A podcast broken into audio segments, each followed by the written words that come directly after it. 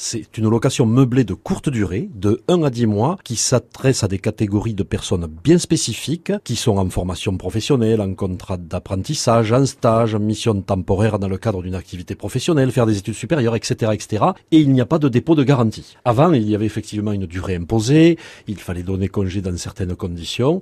Là, on sait que le bail, il est fait pour trois mois, par exemple, mais dans le cadre de cette activité particulière, et j'insiste sur le fait qu'il n'y a pas de dépôt de garantie. C'est ça le changement aussi, par rapport à une location meublée classique. Pas de dépôt de garantie. Cette loi là on reprend tout un tas de mesures qui sont vraiment intéressantes. Alors, comme tous les textes, d'autres moins intéressantes, mais vraiment intéressantes. Et on attend la promulgation de toutes les ordonnances et de tous les décrets qui vont mettre en œuvre ce texte qu'est la loi Elam.